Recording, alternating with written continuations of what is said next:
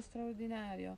Alle mie spalle il Grand Canyon e il Colorado giù in fondo, il fiume Colorado che ha scavato il Grand Canyon. L'acqua ci insegna, ci insegna l'assenza di sforzo. La suprema condotta è assenza di sforzo. Il Colorado ha scavato il Grand Canyon senza sforzo.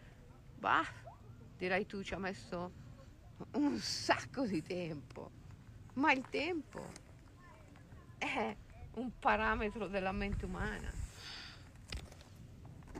È la mente che non riesce ad afferrare la grande imago, la grande immagine nella sua complessità.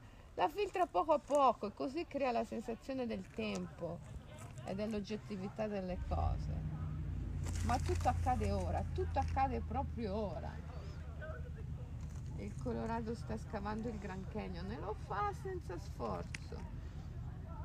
E questa è una cosa che possiamo apprendere dallo spirito dell'acqua.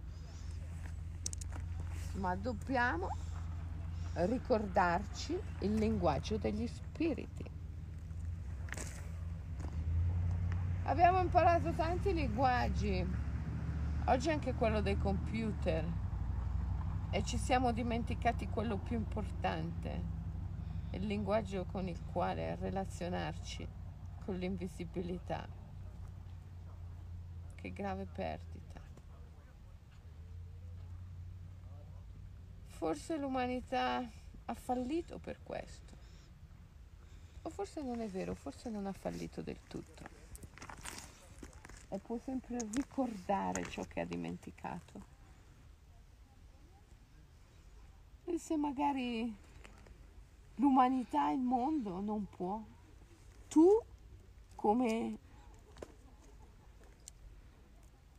essere umano, tu come singolo individuo, tu puoi sempre farcela, puoi sempre ricordare, puoi sempre apprendere, apprendere ciò che conta di più, ciò che conta veramente, ciò che conta veramente è ciò che conta sia al di qua sia al di là della grande soglia, nella vita e nella morte, nel visibile e nell'invisibile.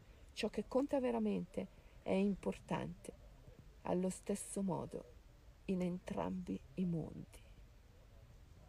Tutto il resto non è poi così importante.